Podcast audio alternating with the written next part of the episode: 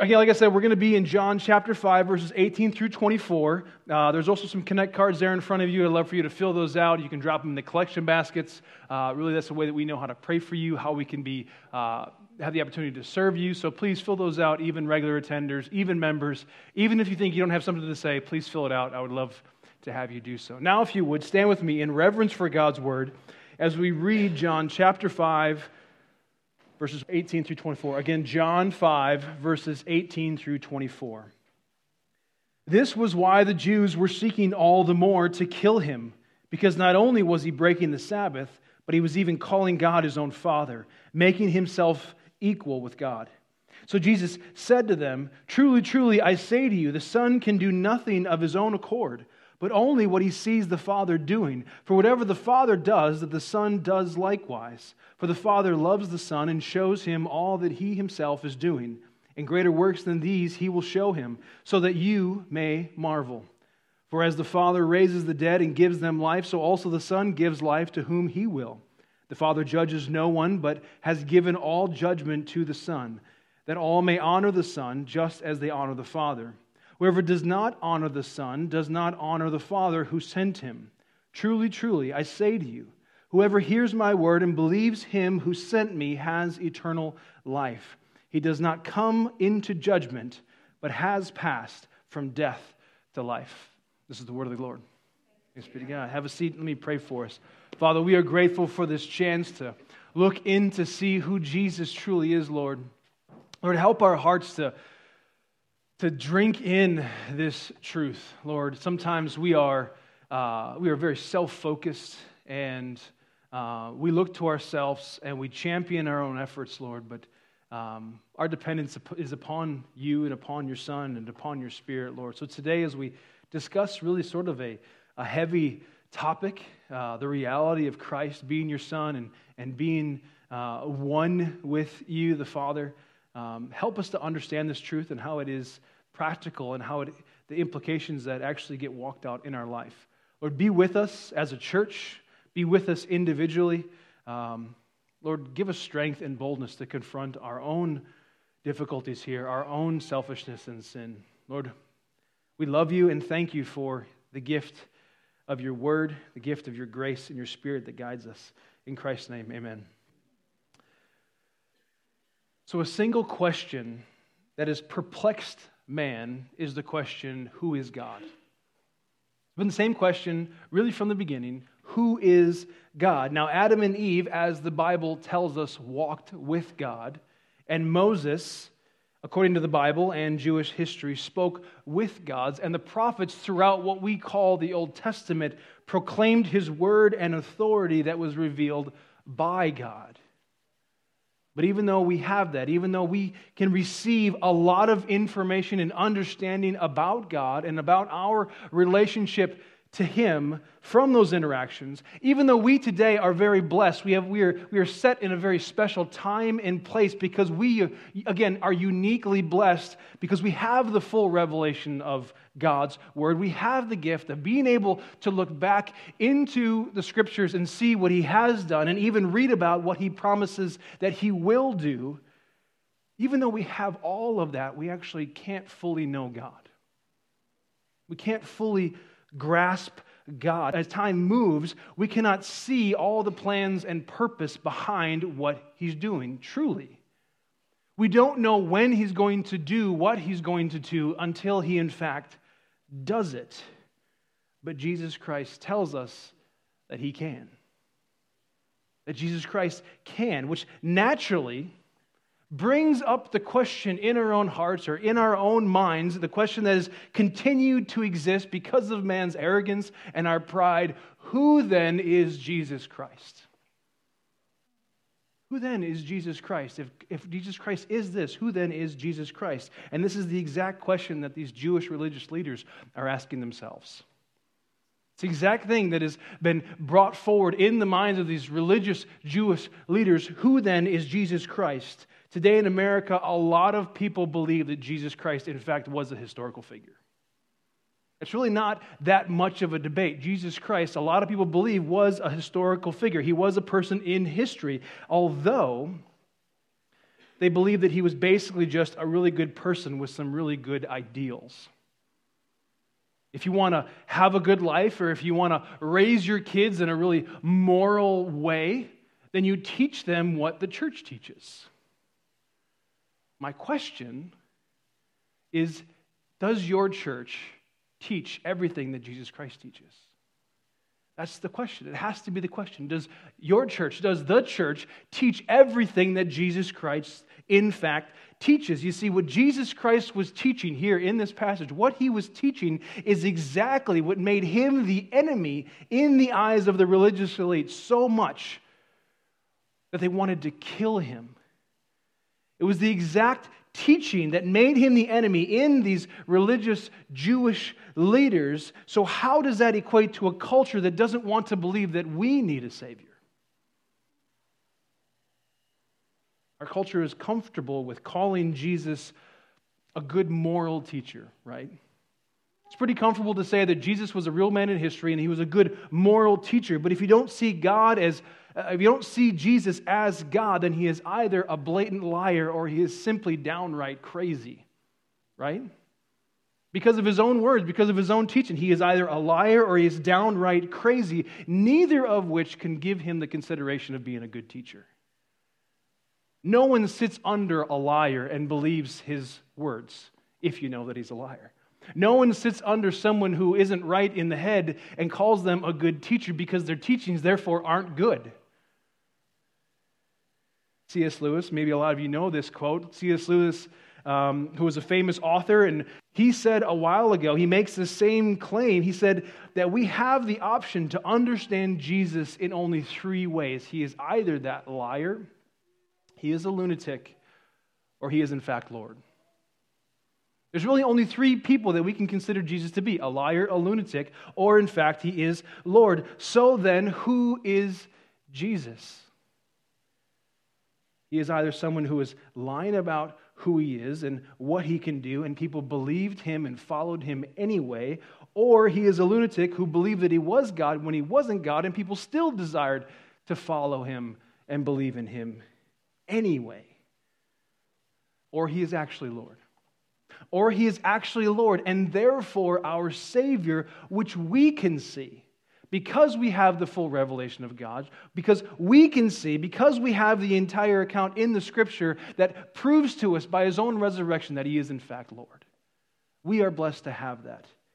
But the religious elite, the Jewish Pharisees that we're reading about, didn't find Jesus to simply be a moral teacher. They didn't think that he was simply just giving the Jewish people some good ways to live their life, and they couldn't see him as the promised Messiah. Therefore, he had to be, at least in their eyes, something other than what he claimed to be. They couldn't see him as the Messiah, so therefore, he had to be something other than what he claimed to be. Now, last week, Last week we read how Jesus heals a man on the day of the Sabbath. The Sabbath, again, was this holy day that was to be set apart for rest and reflection. It was meant to be a day for us to understand that we depend on God and that it's not the other way around. So they confronted Jesus. He heals the man on the Sabbath, and they go forward and they confront Jesus, essentially say to him, Hey, who do you think you are? Why did you do that? Who do you think you are? Like I read last week, we get Jesus' response. Now, in the English, in the English translation, it says that he answered them. But in the original thrust of the language, it more so is determined that he declared it to him. So in verse 17, he declares to them, My Father is working until now, and I am working. My Father was working until now, and I am working. Now, the Jewish elite understood immediately what Jesus was saying. Again, they didn't expect him or didn't even think of him to be a good moral teacher. This is what he says, verse 18, or this is what happens next, verse 18. This was why the Jewish, this is why the Jews were seeking all the more to kill him. They understood immediately what Jesus was saying. This was why the Jews were seeking all the more to kill him, because not only was he breaking the Sabbath, but he was even calling God his own Father, making himself equal with God. And what's interesting What's interesting about the rest of this chapter, as you take it in as this whole, it's what John is writing. John tells us that the Jewish leaders thought that Jesus was attempting to make himself equal with God. They thought that Jesus was attempting to, to put himself on par with God the Father. They thought Jesus was trying to make himself equal with God, when in fact, Jesus essentially sidesteps that word completely, and instead he reveals to them and to us, because we're reading it today, that he and the Father are united. It's not that they're equal, it's that they are united. You see, equality and unity are two different words. Equality and unity are really two different words. Equality is what we want. Equality is what our darkened hearts desire. Because equality is motivated by the desire of independence. Equality is a desire for independence. Last week, I referenced the healed man's attitude back to Adam and Eve, talking about how uh, they so quickly blamed somebody else for the wrong that they have done. And I'm going to do it again. I'm going to do the same thing because we've heard this temptation for equality before. We've heard this, this, this, temptation for equality before. The desire for equality is the same temptation that Satan used against Eve to get her to eat the fruit from the tree of the knowledge of good and evil. It's the same temptation. Do this, take power over your own life, and then you will be like God. It's the same lie that overpowers most of our world today. Equality. Equality leads to independence because you no longer need the other person. If you're equal with them, if you're equal with God, then you would possess within yourself everything that you need. You would possess within yourself all that is necessary. If you're equal, you can stand on your own, again, without the other person. You simply don't need anyone if you have equal power with God. Whereas unity, unity has to do with love and obedience. Unity is only developed and fostered within a relationship right? Think of a marriage. You can only have unity if it's developed within the relationship. And Jesus didn't desire equality with the Father, He didn't desire to be equal with the Father. He didn't want the ability to be independent from God. Rather, he glorified in the fact that he and the Father, they are one with one another. He glorified in the fact that he is one with the Father. Hear what the Apostle Paul says in Philippians 2 5 through 7. Have this mind among yourselves, which is yours in Christ Jesus, who, though he was in the form of God, did not count equality with God a thing to be grasped, but emptied himself by taking the form of a servant, being born in the likeness of men. Jesus willingly came to be born in the likeness of men, and in doing so, although he was still God, emptied himself of his position and became utterly dependent upon the Father. Which is, which is, as we're about to see, why Jesus was entrusted with the fullness of the Father's power and ability to both give life and to judge the world. He was fully dependent upon the Father, and that is why God gave him the ability and power, or allowed him, handed over to him, the ability to both give life and to judge the world, which, according to verse 17, is the power and ability that God has been essentially exercising until now. God the Father has been exercising until now. Look at verse 19 through 23.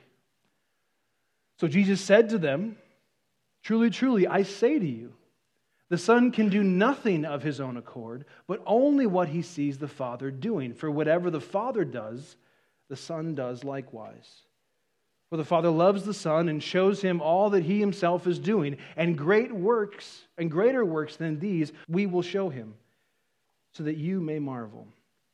For as the Father raises the dead and gives them life, so also the Son gives life to whom he will. The Father judges no one, but has given all judgment to the Son. And the, there's a purpose in this. Verse 23 that all may honor the Son just as they honor the Father. Whoever does not honor the Son does not honor the Father who sent him. How is it that Jesus Christ does what he does? Because God the Father shows it to him. He leads him. Sort of think of uh, uh, you know, a, a, father and a son or, or a, a parent to a child. We show them how to live. We show them how to walk out in obedience. We give them the knowledge that we possess. And we sit here, and, and, and, although we have the words in the Bible, although we have, uh, we've been given the words and the ability through the Holy Spirit to understand all things for life and godliness, that's just 2 Peter 1 3. We still cannot fully know God because we are not God. Right? We talked at the beginning of John. This is you know, a letter written by the Apostle John. Remember back to chapter 1 how God says that Jesus was with God at the beginning. He was the Word, and the Word was with God. Therefore, Jesus is God. He was at creation. He has seen all things.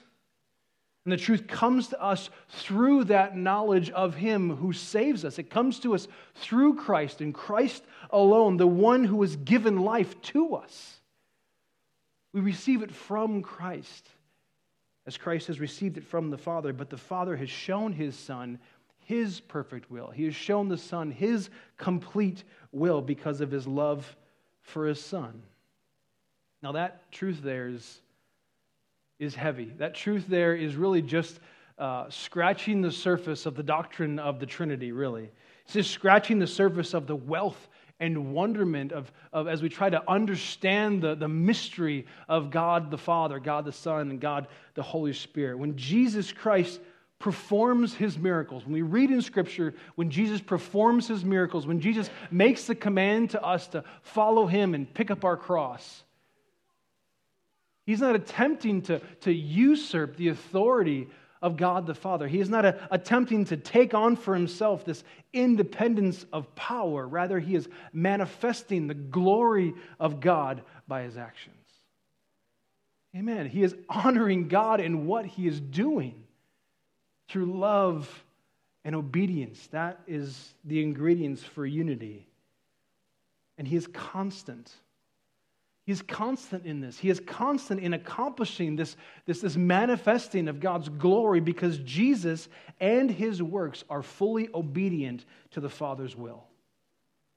They're perfectly obedient both to God in, in obedience, but also to the Father's purpose and His will, which is why He and they absolutely are effective in communicating to the entire world the Father's love. Right? James tells us, I believe it's James back, the, the, the royal law is love. Love the Lord your God with all your heart, soul, mind, and strength, and love your neighbor as yourself fulfill the royal law to follow in love and obedience after Christ.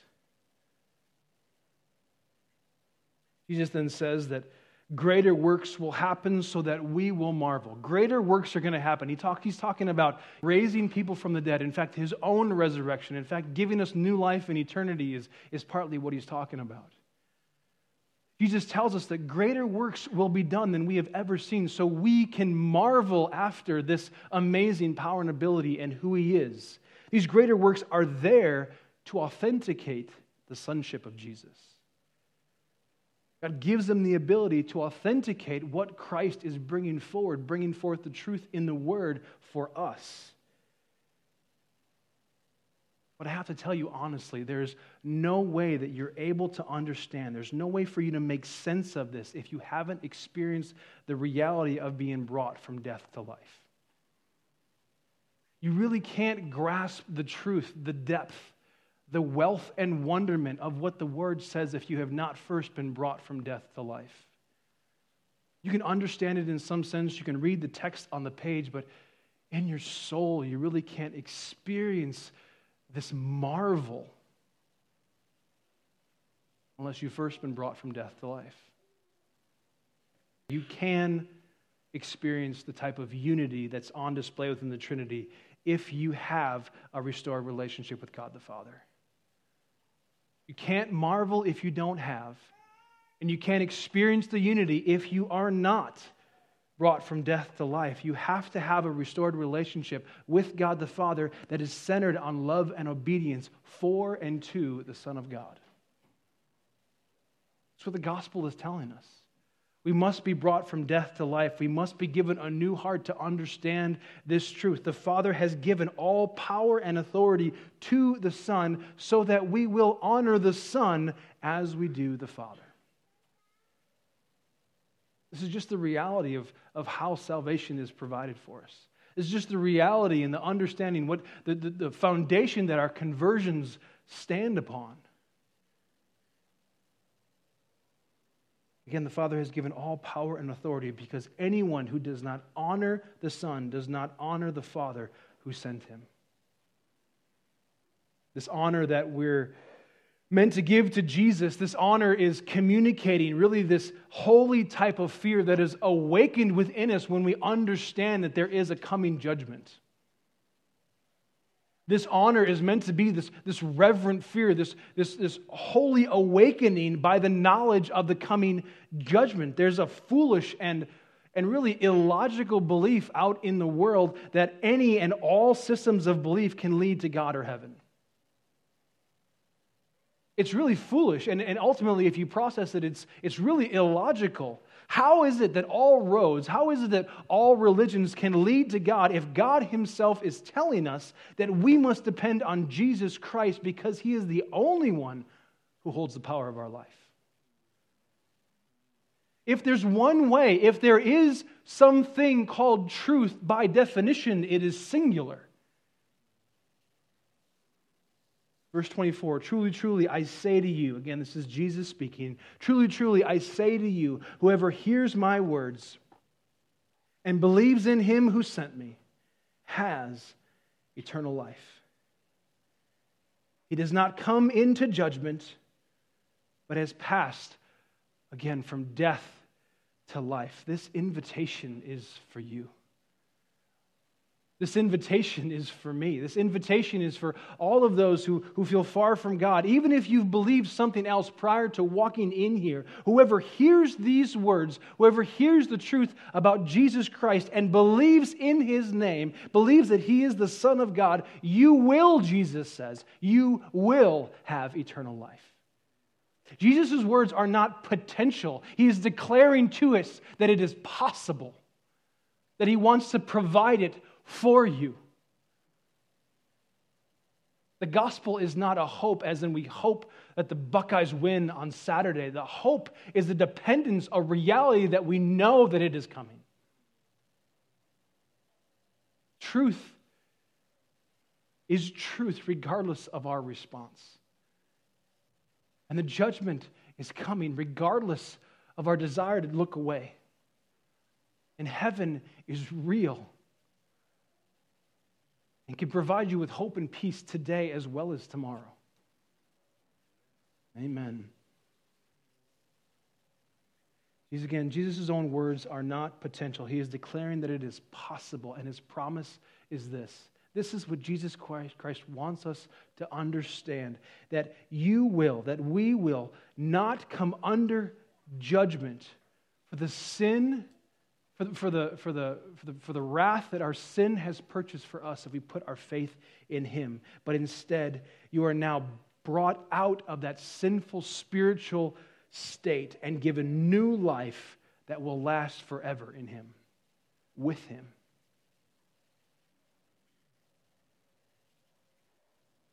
This eternal life that we're talking about, that the gospel is proclaim, proclaiming this salvation is not only our hope for the future, but we get this gift today. This is a present reality for the believer.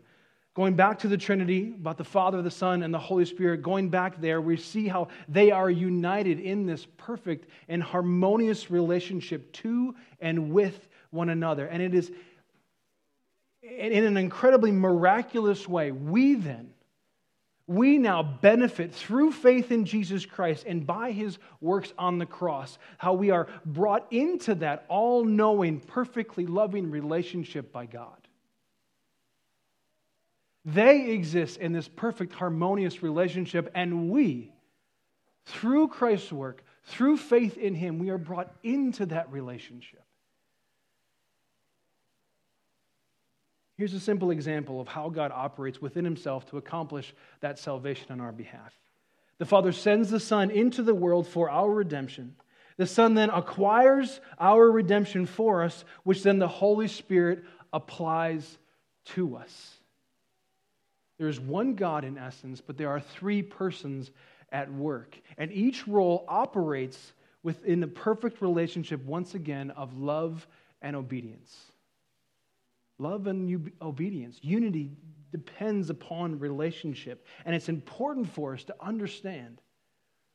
It's important for us to understand that the Father, the Son, and the Holy Spirit are united as one God. Because if we don't, then we'll have a hard time seeing them united in their nature, in the work that has been done or has to be done or what will be done, or even in the coming judgment that is promised to happen. If we don't understand certain elements of the Trinity, then none of this will make sense to us. We will see God and the scriptures sort of disjointed in what's actually happening. It's important for us to understand that unity amongst the Father, Son, and Holy Spirit. And practically, it matters for us. Practically, it matters for you and it matters for me as we walk this earth. It matters how the Father, Son, and Holy Spirit work together. It's important for us to answer the question who then is Jesus in relation to the Father? And thankfully, thankfully, God's Word tells us. We don't have to try and work to figure it out on our own. God's work tells us the answer, and we're helped along the way by the Apostle Paul, which in fact is the inspiration of the Holy Spirit. This is Philippians 2 1 through 11. This is just a fuller, this is the full paragraph of what I read earlier. Philippians 2. So if there is any encouragement in Christ, any comfort from love, any participation in the Spirit, any affection and sympathy, Complete my joy by being of the same mind, having the same love, being in full accord and one with or one in mind. Do nothing from selfish ambition or conceit, but in humility count others more significant than yourselves. Let each of you look not only to his own interest, but also to the interest of others. Have this mind among yourselves, which is yours in Christ, who, here comes the, the truth of how this, or, or, that's the practical, here's why it matters, who, though he was in the form of God, did not count equality with God the thing to be grasped, but emptied himself by taking the form of a servant, being born in the likeness of men, and being found in human form, he humbled himself by becoming obedient to the point of death, even death on a cross. Therefore, God has highly exalted him and bestowed on him the name that is above every name, so that at the name of Jesus every knee should bow in heaven and on earth and under the earth, and every tongue confess that Jesus Christ is Lord to the glory of God the Father. Who then is Jesus Christ? He is God. He's God. And it matters how we walk out this life when we recognize who Christ truly is, because He is God. He is not only our Savior, He is Lord. Not only Savior, He is Lord, and He gives us life. That is how you are breathing. He gives us both physical and spiritual life. And since we live because of Him, we are to walk out our lives in love and obedience to His honor and for His glory. That's practically how that relationship, when it's declared to us, how we practically apply it to ourselves. We've been created in the outpouring of that care and love for one another, so we walk out our own life in love and obedience. So please don't make the mistake of searching for equality with God. Don't make the mistake of searching for equality with God. You do not exist independently from Him. No one on this earth does. You do not exist independently from him. This passage makes it clear that you are either reconciled to God the Father, which means that the relationship for you has been restored by Christ. Therefore, you are united to him as a son or daughter, or you remain independently an enemy of our King.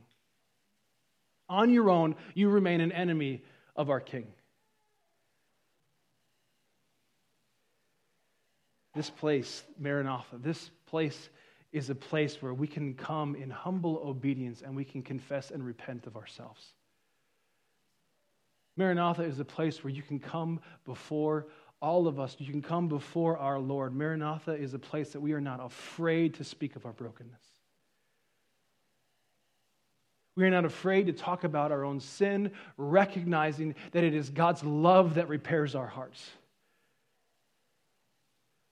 Together, we are unified as a body. This is how Christ builds his church. He gives us, each of us, individually as a whole, to go into the world, to live our lives, to walk it out, proclaiming the good news of Jesus Christ through love and obedience to the Son.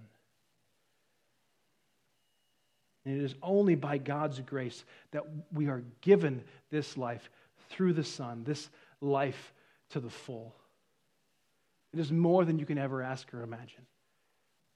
Rest in the peace that is given to you by the gospel. Each and every one of us are burdened and are heavy and are going through something. One of my most favorite quotes that I heard on some cheesy radio station um, he says, Be nice to somebody today because everybody's having a tough day. It's so basic and so simple. Just be nice because everybody's having a tough day. I know you're having a tough day. So am I. We have Christ's love and we glorify in his obedience at the cross. Just turn to him and allow your life to be given and taken up in his arms. If you would pray with me. Father, we love you and thank you. Lord, it's an incredible gift to just try and understand the gospel, Lord. But Lord, you give us mercy you pour out your abundant grace upon us, Lord. And we don't just work to understand it, but you transform our hearts to accept it. You are so good. Lord, we do have a tough time. We do have tough days. Lord, teach us to rejoice in all things, Lord. Let us rejoice in abundance and rejoice in poverty, Lord, because you have given us everything that we need. We have all the riches of the inheritance in heaven promised to us. Lord, there is a future hope, but there is a present reality that we can have the wealth of life. That we can no long, we no longer have to thirst or no longer need to feed on the things of this world, Lord, because we have you and your spirit guarantees that for us. Thank you, Father, for this church. Let us be a people who walk and are known to love Jesus and follow after him obediently. It's in your son's name we pray. Amen.